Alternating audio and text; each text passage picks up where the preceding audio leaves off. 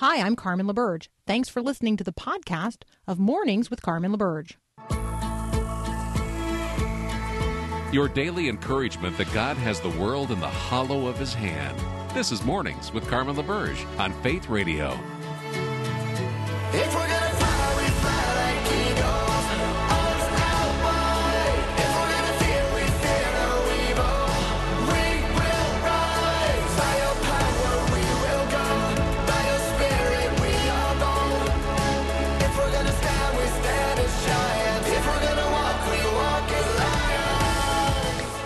Morning. I'm Carmen LaBerge. You're listening to Mornings with Carmen. Uh, thank you to the listener who uh, sent me an email yesterday that uh, made me chuckle. So I will do my best not to wor- use, not to overuse the word conversation today. I don't know what word I'm going to use as a substitute, but there you go. Uh, so we're going to jump in and talk to each other. Here we go. So, uh, where in the Word are you today? I never grow weary of it. I hope you never grow weary of it either. I have been wandering around in passages of Scripture about growth and growing and cultivation and springing forth. And I'm doing all of that because Spring Share is approaching here at Faith Radio. And so I thought I would read you a few verses today that God has been uh, tilling into the soil of my heart and mind in preparation for Spring Share, which is our spring fundraiser here at the Faith Radio Network, and it's going to take place the week after Easter. So begin praying with us now for God to uh, use the people who listen to this programming and the programming at every hour of every day um, to sow back into the ministry that God might indeed yield to Himself a harvest of righteousness, that the gospel might be extended to more and more people. That is certainly the heart of what we're doing every day. So, Ephesians two fifteen. This is a passage that we often focus on the very beginning of, speaking the truth in love. Um, but the rest of the uh, the rest of the verse um, is equally as important. So Paul uh, commends to us that we should speak the truth in love, growing up in every way into Christ, who is the head. So when you think about the role that this radio ministry plays, maybe this is a podcast ministry to you, maybe this is a streaming ministry to you. It's a media ministry nonetheless. Um, when you think about the role that this ministry plays in helping you to grow up into Christ, you know, we offer relevant Bible preaching and family focused teaching, compelling, uh, well, I'm not supposed to use the word conversations, but that's what they are. Uh, hour in and hour out every day. Um, and we offer them to you in a way that you can then share them with others and become missionaries of the ministry yourself. So uh, think about the ways in which this ministry has over the course of time and even now is helping you to grow up in every way into Christ who is the head. And then um, consider how God might be supplying seed to you as a sower to sow back into this ministry financially. So that um, that would come from maybe like Second Corinthians nine, where Paul says, "He supply he who supplies seed to the sower and bread for food will supply and multiply your seed for sowing and increasing the harvest of your righteousness." You'll be enriched in every way in order that you might be generous on every occasion, which will produce what? Thanksgiving to God. So that's really what we're here to do is to give thanks to God today. He is good. His steadfast love endures forever. Let's turn to him as his mercies are new even this morning. Prepare with me prayerfully to uh, participate in Spring Share, which starts um, this spring on April the 6th. All right. Uh, ben Johnson, as always, joins me in just a moment. Many of you have uh, asked, when are we going to talk about the video in which a person who has the word reverend before his name and describes, uh, and people are describing him as a theologian, took to TikTok in a video that went viral on Saturday entitled Jesus a Racist? Yep, that conversation, mm, that discussion is up next with Ben Johnson. We'll be right back.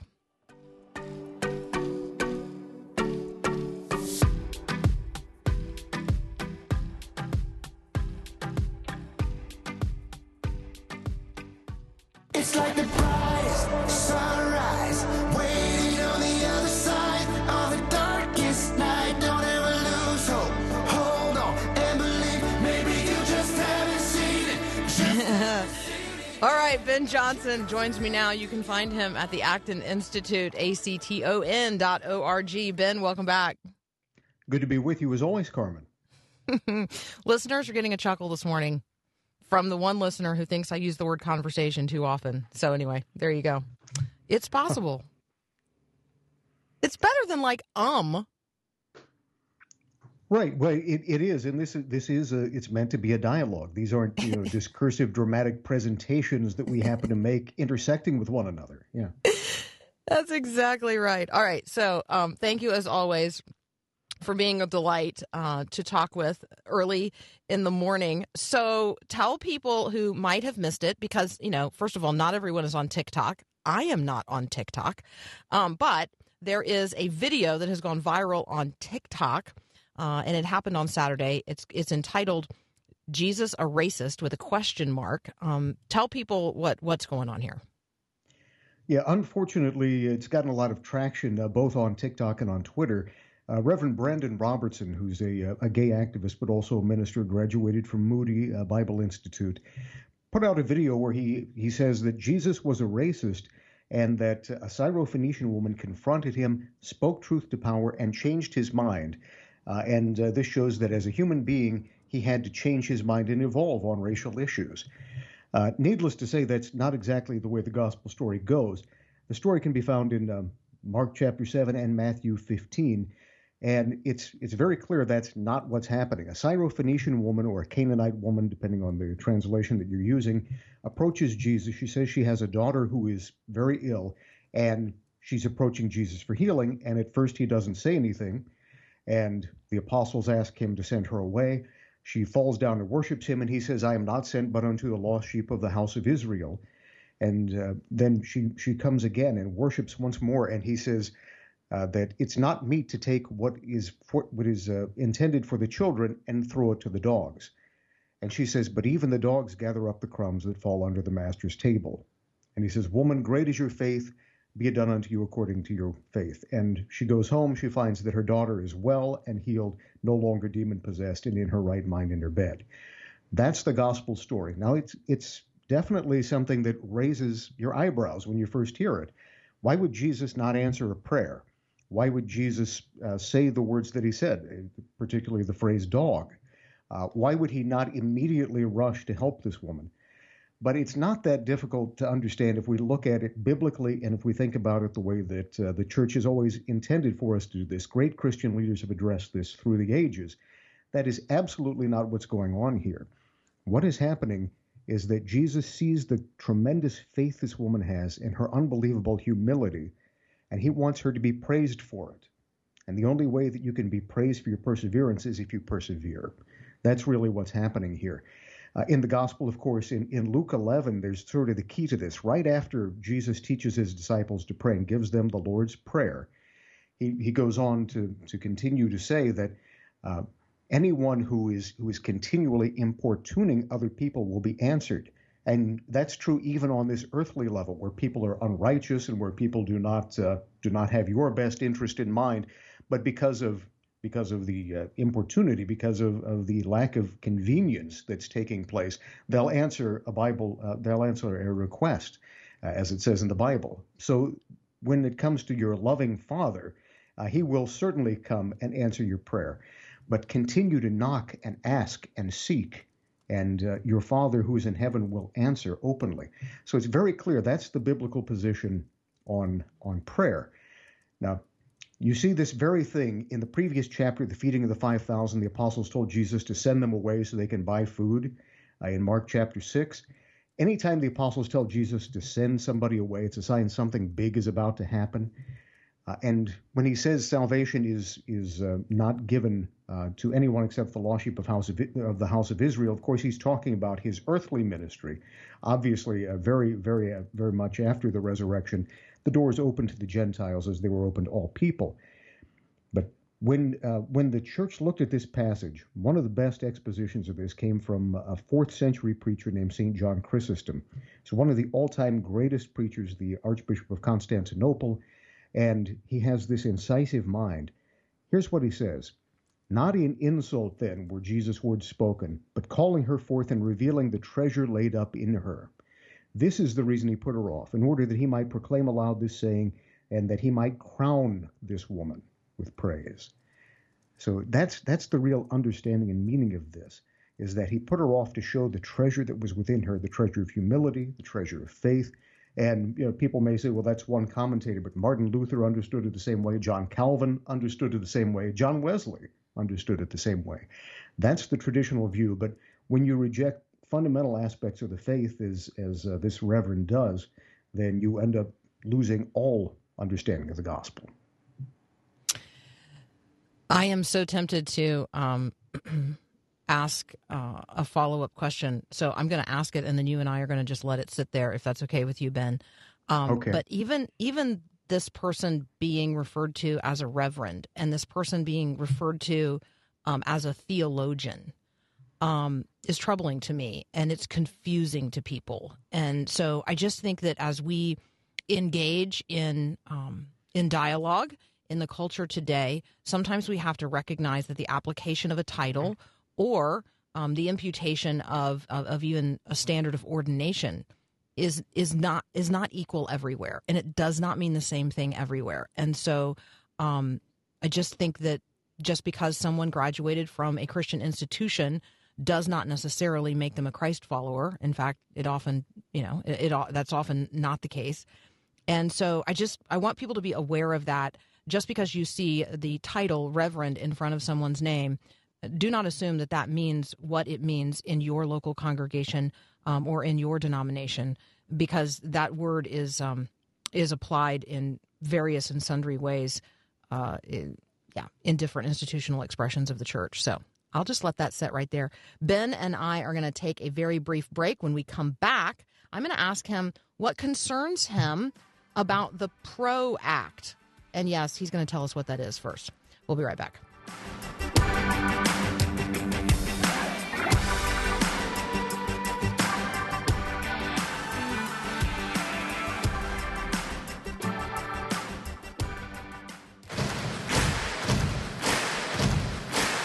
Is my right. All right, continuing my conversation with Ben Johnson from the Acton Institute. You can read what he's writing at acton, A-C-T-O-N dot O-R-G. Uh, ben, what is the PRO Act and why does it concern you? Uh, the PRO Act is short for Protecting the Right to Organize Act of 2021. It was introduced in the last Congress and it passed the House, but it wasn't taken up in the Senate.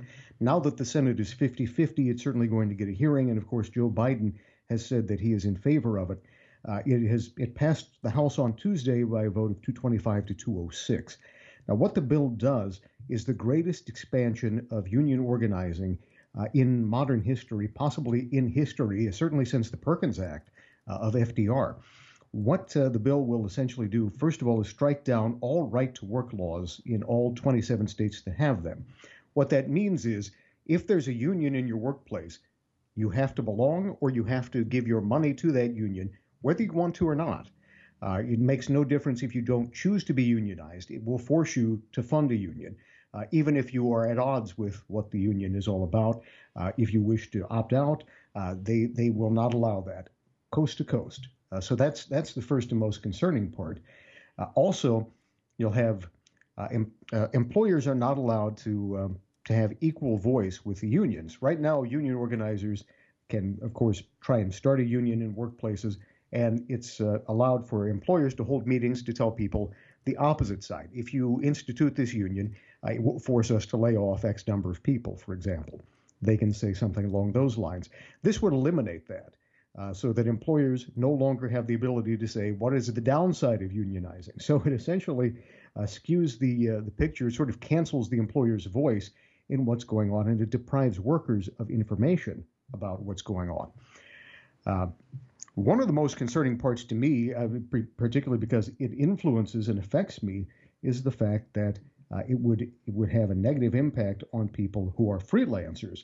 Uh, there was a similar bill in California, Assembly Bill 5, just a few years ago, and the PRO Act uh, has a new test to determine whether you're an independent contractor, like I am. Uh, the uh, the instead of following the current test, which the IRS has handed down, they come up with what they call an ABC test, and it's the center one that's really concerning, the B prong of that. It says that in order to be an independent contractor, the service you do has to be, quote, outside the usual course of the business of the employer. Now, I'm a freelance writer and I'm a freelance reporter. Occasionally, I'm a freelance uh, voice actor, and you can hire me, get the rights writer. But, uh, but nonetheless, what the, what I do is within the normal scope of the business of the people I work for. Uh, you know, typical websites publish articles by writers, and I write them. So uh, under this test, they would either have to hire me full time as a as a contractor, as, as as as an employee, uh, or they would have to never hire me ever again. And uh, and so this is this is the big concern. Uh, of course, the vast majority of uh, independent contractors are women. Uh, there are as many independent contractors, by the way, as many Americans choose to be uh, independent contractors. Actually, more choose to be independent contractors than to belong to a private sector union.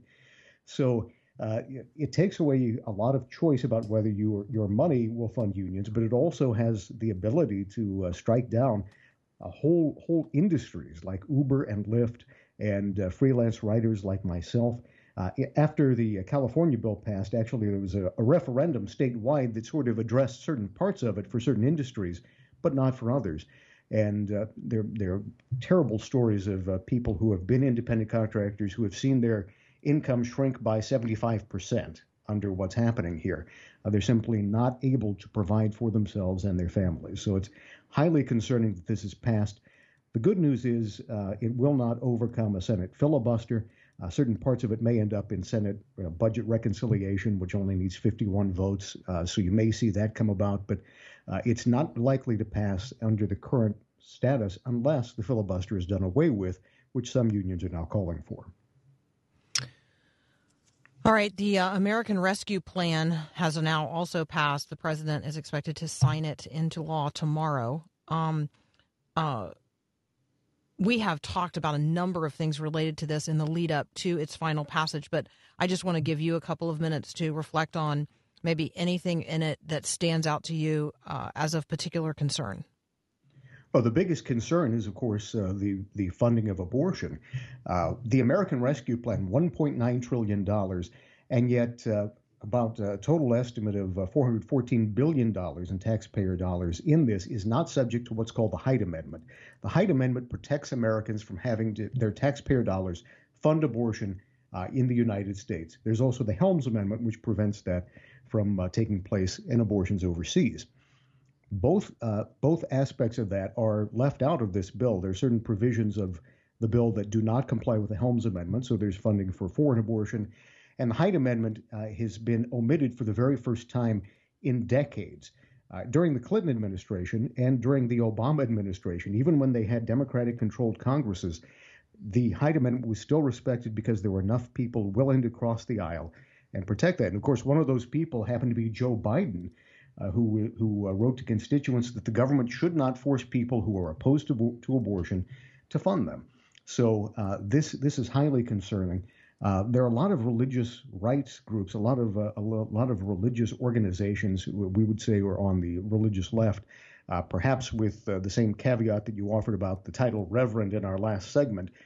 they are not necessarily biblical thinking. They're not necessarily orthodox within the uh, denominations and religious traditions from which they uh, which they claim to represent, and yet they have re- they have uh, said that they are in favor of the passage of this bill because it will do good things on poverty and and there are certain aspects of the bill that they believe are worthwhile.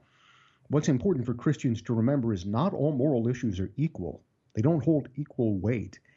If a bill will fund abortion or further abortion, then that bill is is concerning, and that bill is immoral. Uh, Christians cannot give their consent to that. Uh, abortion has been uh, prohibited by Christian religion all the way from the time of the Didache, which was written contemporaneously with the Bible.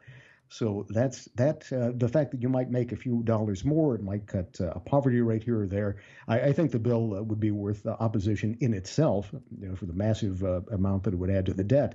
But when you add the moral concerns, that's highly concerning. Now, 414 mm. billion won't necessarily all go to abortion funding, but it is available to abortion funding, and that fact in itself makes this bill unworthy of any Christian support. Oh, amen. Um, as always, Ben, thank you so much. You guys can read what Ben is writing at the Acton Institute, acton.org. You can also follow him uh, at the rights writer. Ben, thank you as always so much. Thank you for the conversation. Absolutely. We'll be right back.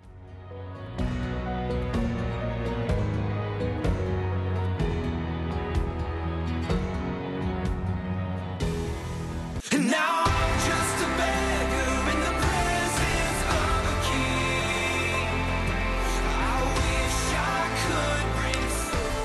Tim Tim Keller is a uh, blessed brother in Christ. He is a church planter. He is a fantastic pastor. He's also a husband and a father and a friend, uh, and he is battling pancreatic cancer. So let us be renewed in our call to prayer for him and his health, even as we celebrate uh, the publication of his most recent book.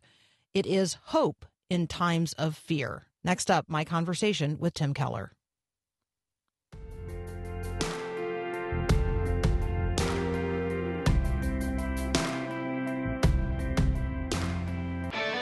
Would you describe your home life as chaotic? Perhaps a little confusing at times? Hi, I'm Mark Gregston with Parenting Today's Teens.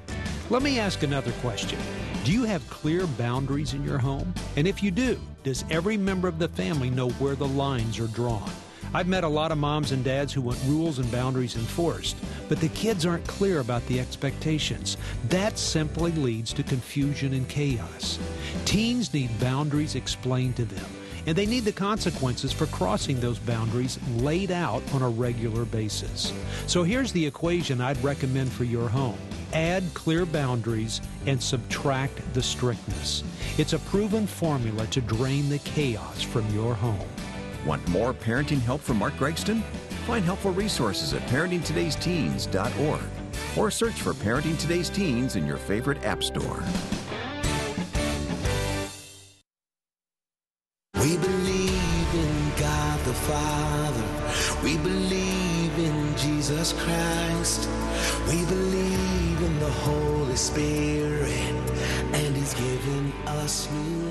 Thrilled to have joining me today Tim Keller, really a friend who needs no introduction. We're talking today about his newest book, Hope in the Times of Fear. Tim, welcome again to Mornings with Carmen. I'm glad to be back. Thank you. Well, we're glad to have you. Um, we have been praying for you and your family um, and your health uh, during your cancer journey. Um, love it if you would just fill us in on how we could be praying for you now. Yeah, I'm, I'm happy to do that partly because it, it does, um, uh, it actually is relevant to the book. But uh, last May, I was diagnosed with pancreatic cancer. And um, as I was 69 at the time, I'm 70 now. At the time, I immediately said, well, you know, Psalm 90 says uh, we live 70 years and if by means of strength 80. And I said, well, don't have any complaints here. Um, and we spent a great amount of time praying and weeping about because pancreatic cancer, as you know, generally takes people within months or maybe a year or so once you once you diagnose it. Um, but but uh, fortunately, and and you know, as I answered a lot of prayers, uh, the uh, the first three scans, three months each time. So over the first nine months, my cancer has actually been shrinking under the under the chemo treatment, which is not easy to take, as you know, chemo. But um, that is unusual. I mean, my doctor says it's unusual, and what that means is I've God has given me more time on Earth. Um, we don't know how much, but certainly more than a few months, which is really wonderful for my family, especially. And um, and so I'm feeling pretty good, though I still take chemo every two weeks, and therefore I have good days and bad days. So, first of all, Tim, thank you for sharing that, and um, want to encourage everyone to continue praying with our brother Tim and his family in the midst of all of this. I think there are probably people listening right now who are wondering to themselves, well, then why is he doing what he's doing? Why is he writing a book? Why is he doing a radio ministry? Why isn't he out, I don't know, sailing to the ends of the earth? So, can you talk about why you persist in advancing the gospel in the midst of what you're dealing with? Oh, yeah. Well, first of all, yeah. I mean, why not say to people, look, uh, give me what I need, but I'm going to go, I'm going to do my bag. What, what is it they say? You know, there's places in the world I've never seen I want to go see. That, uh, or there's things I want to do I've never done. That's silly if you're a Christian. Because, first of all, everything here is just a kind of dim hint of what it's going to be like in the new heavens and new earth. I mean, anything here is going to be a million times better and present. Any good thing here is going to be a million times better and present in the new heavens and new earth. And that's where I'm heading. And it'd be silly to do that. Now, the one thing I, um, the one thing you can't do, and actually the Bible talks about that, where there's places in the book of Psalms where it says, uh, you, we, I can't praise you from the grave. Hmm. There's a number of places, and you say, "Oh, that's silly," because when you get to heaven, you pray. Well, that's I don't think what he's saying. The point is, I can't praise him here from the grave unless I write books. See, in other words, I can. I'll be. I'll be fine once I'm dead. I'll be absolutely fine. Way better than you, Carmen. Just to let you know. Is- I know. Okay. Okay, so this actually leads us into a conversation about the book because this is actually Yeah. what you're talking about in the book is this hope, the certainty of the hope, um, the future hope, the present hope. So talk with us about um, why write a book. Well, I don't even going to ask you why you wrote a book on hope because it's really obvious. Um, but hope in the times of fear and the connection to the resurrection of Jesus. Well, I'd actually started writing the book um, before I knew I had cancer, and actually before the pandemic. So in the beginning, it really was a book that was more of a bookend. With I have a little book on Christmas too. It's called Hidden Christmas. So originally, it was going to be a set of a short set of meditations on Easter that would go along with my meditations on Christmas. That makes sense, right? But then Mhm. suddenly, a the pandemic and every and, and it really does seem like the world has been disrupted in pretty major ways, and we still don't know what it's going to be. Uh, lots and lots of fear, and then of course I get I get cancer. So I'd I'd probably written about oh a third of the book, maybe half the book before, and then suddenly I realized, man, the the resurrection is the only way you can face all this. The only way, because I got enough into the book to realize this is the real hope. This is it. It's the resurrection. It's not just some kind of general heaven or forgiveness, even. It's the resurrection. So that's why I, and it's also the main way in which I started dealing with my own fears, mainly about leaving my wife behind. Hmm. Um, and uh, so, just to start with, you may, I'm sure you're going to want to ask other questions, draw that out. I started with one chapter only on did the resurrection really happen? Because there's a lot of other great books been written on it. Even I've written a bit on it.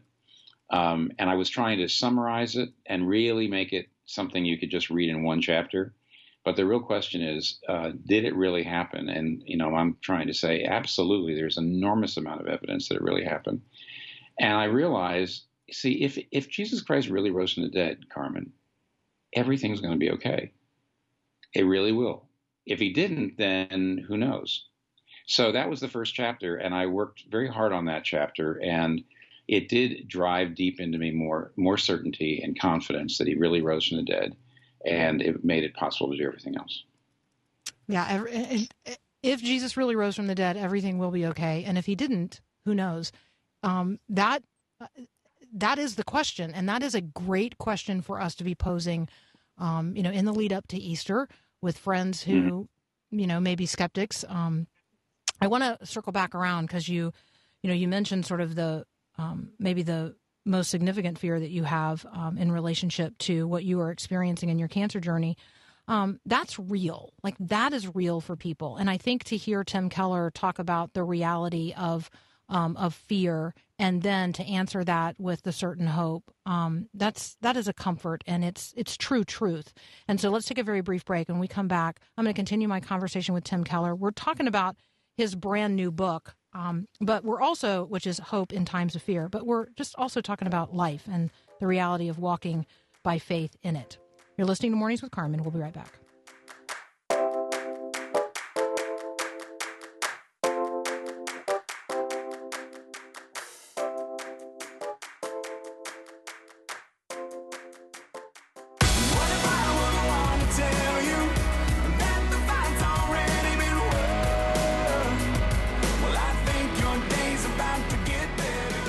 Conversation with Tim Keller, we're talking about his new book, Hope in the Times of Fear. It's a book about the resurrection of Jesus. It's a book about the certain hope we have uh, in his resurrection and the future hope we have as well. Um, Tim, let's let's circle back around to the comment that you made about you know fear, um, because we are we certainly live in a current landscape of fear. But for those of us who are Christians, we we meet that with an unassailable hope. Yeah. Now, the I think the thing I believe the thing that we most want is love. I think the thing that actually makes everything okay is love. The thing that we're really after is love.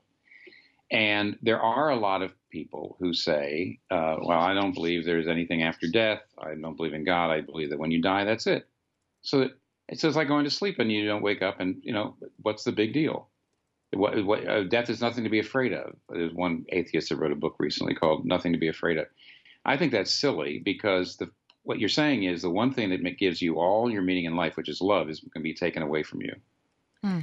And even though I, even I as a Christian, here's my fear.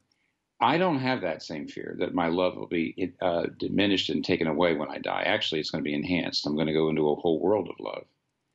But I am leaving behind people who will lose me, and I and I realize I'm doing that, and that's the biggest you know, regret, fear thing I'm trying to avoid because I do know that there's going to be a gap. Now, the same thing would be true if my wife died before me uh, or or one of my children died before me. There would be this terrible time in which that there'd be a hole there that would never, until death itself, would never be filled.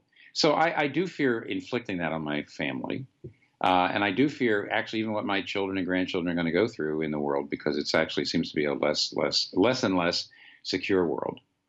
Well, and those are some of the things maybe that are creating such fear in the lives of other people. The uncertainty um, around us, the Yeah. you know, it seem a seeming rising tide of meanness. I'm sure this is not the meanest age there's ever been, but it feels more mean than it used to feel. Um, talk with us about the maybe the connection between um, a, a sense of a loss of hope and the rising tide of fear and our our seeming loss collectively as a culture of any sort of narrative that holds it all together. Yeah. Well, see, what you need is a narrative that, on the one hand, says there is hope, and in the end, right and good and justice will win. But at the same time, is a narrative that encourages you to do things like forgive, be humble, um, uh, you know, reach out to people who differ from you, love them, and not just basically try to burn up everything and you know, in an effort to get power. So what you need is you need both a hopeful narrative that is that you're inevitably the right is going to win, but at the same time, not one that comes through taking power and crushing people, but by serving people, opening up to people, loving people. You know, you know the hymn that goes, "It's not with swords loud clashing nor roll of stirring drum, but with deeds of love and mercy the heavenly kingdom comes." And uh, see, the death and resurrection, that's it. See, the point is the resurrection happens through a death. It's through suffering, through Jesus. Or let me let me let me sum it up like this. Here's the book. Okay, for Jesus Christ, who gave up everything and and and lost everything in order to basically save the world and gain everything, we learn the way up is down. The way to be rich is to give your money away. The way to have power and influence is to serve others. The way to get happy is to not think so much about your own happiness, but the happiness of others. That's the death and resurrection narrative. So you have both an absolute infallible hope, at the same time a, a narrative that tells you, no, you don't have to go out there and destroy and you know destroy people in order to get power, in order to have the world that you hope, you know, will be a better world than the one we're in. Right now, you just actually have a uh, a maliciousness on both sides that shows no concept of death, death and resurrection, no no concept of Jesus, you know, um, giving up his power in order to serve. When I when I think about the sacrifice of Christ, and I think about who He is in making that sacrifice, like I'm I'm like slack jawed. It's hard for me to even imagine uh, that the God of the universe would suffer and die in such a way on behalf of one such as me. Um, and then to recognize and acknowledge not only the power and glory of the resurrection, but the indwelling power of the Holy Spirit, which invites me to repeat that in my own life, to repeat not the once for all sacrifice of Christ on the cross um, for the forgiveness uh, of sins, but to repeat the sacrificial, um, you know, offer your life as a living sacrifice, and then to live that out um, in the here and now. Talk about that connection, that that on earth as in heaven, uh, or that here now as it will be then. Talk about that as the role of the Christian in the world today. Sure. Because see, first of all, every the death lead to resurrection. Elisabeth Elliot, who was a friend of ours, I don't know if you know her or who, who she was, but um, she used to always say, "It's um, basically that's how that's how all life works, death to resurrection." So he, she would say, if you forgive somebody who hurt you, that's like a death. It feels like a death because you really want to pay back. You want to scratch their eyes out. but if you if you instead you go through the sort of death of saying, "No, I'm going to refrain from that," the re- the relationship can be resurrected, and actually, so can your heart. You can the, you forgive the person, the person repents, and you get the relationship back. And if you just scratch the eyes out, that would have been over. She would say, when you die to having your own will and saying, "I want to live the way I want to live. I don't want to obey the Ten Commandments." To obey the Ten Commandments is a death because it's saying no to a very you know the things you would like to do but it will lead to a resurrection, which is uh, Christ likeness and and, and a love, joy, peace, patience, kindness, goodness, you know, humility, uh, and self control. And so, basically, and I'll say one one more thing: it's also true of the good and bad things in the life. This is, in other words, everything is basically working out the way Jesus showed it, showed his salvation, which was going down in order to save us. Um, bad things happening in your life right now let's call them blessings. Blessings that are embraced without God will end up being curses. Hmm. And things that look like curses, if you totally embrace them in faith, faithfulness, and trust in God, things that look like curses with faith in God will end up being blessings. And so that's the death and resurrection narrative that works in every nook and cranny of human life. I mean, that just it just reminds me of every story that um, Todd Nettleton tells at Voice of the Martyrs. Like that story right there, that's the one he just tells over and over and over again. Different names, different places, different locations, different life circumstances, but that is the story of Christians around the world who know the reality of persecution. And I think that helping American Christians see that reality um, is tremendously helpful. You uh, you made reference to Elisabeth Elliot. I remember the conversation we had here with um, Ellen Vaughn, who wrote uh, Elisabeth Elliot's authorized biography, "Becoming Elisabeth." And um, yeah, just I didn't know her personally, but um, wow, what a life, right? What a life. Yeah, and that she was always that was the way she says every basically everything about Christianity, every part of Christian life is death leading to resurrection. And by the way, on, on the martyrs, I think there was Justin who, I mean, an ancient uh, church father who said that the blood of the martyrs is seed, meaning that you know the drops of blood actually end up creating more Christians. That when they're shed on the ground, it's the same thing. It's exactly the same thing. Tim Keller, what a joy to get to visit with you. Thank you so much. Um, your ministry, uh, it, you know, is has been very significant in many of our lives. Even though you know we n- haven't necessarily sat in a pew in a church where you have physically preached, um, and so you have spoken into our lives in myriad ways. You have raised up and cultivated church leaders um, across the United States and around the world in churches far and wide. Um, your your contribution to this generation of Christianity has been significant, and so thank you for this latest contribution. Hope in times of fear. It is the brand new book by Tim Keller. You can think of it as the other bookend to his reflections on Christmas, because this these are reflections, uh, or this is a reflection on the resurrection of Jesus Christ. Tim, um, thank you for joining us today. Thank you for having me. What a pleasure. We'll be right back.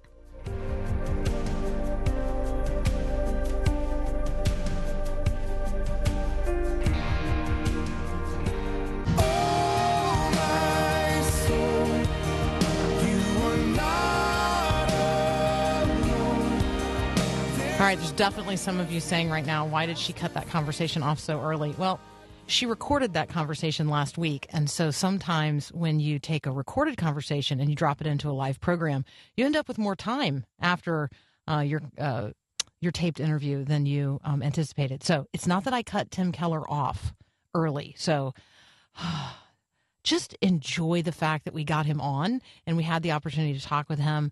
Um, please be praying for him. He really is asking for uh, believers in Christ to be lifting up um, his his physical state, and um, in particular, that we would be praying with him that God would relieve the um, uh, peripheral neuropathy that he is experiencing. Uh, makes it hard for him to write, and he although having just published this book, he is also still under a deadline for another book. And so let's just be uh, lifting him up uh, in in a spirit of of unity and love, deep appreciation for the contribution that uh, that he has made in our generation uh, as a fellow Christian and a fellow believer advancing the gospel. And let us be mindful um, that, you know, he's also just a regular guy and he's suffering real pain.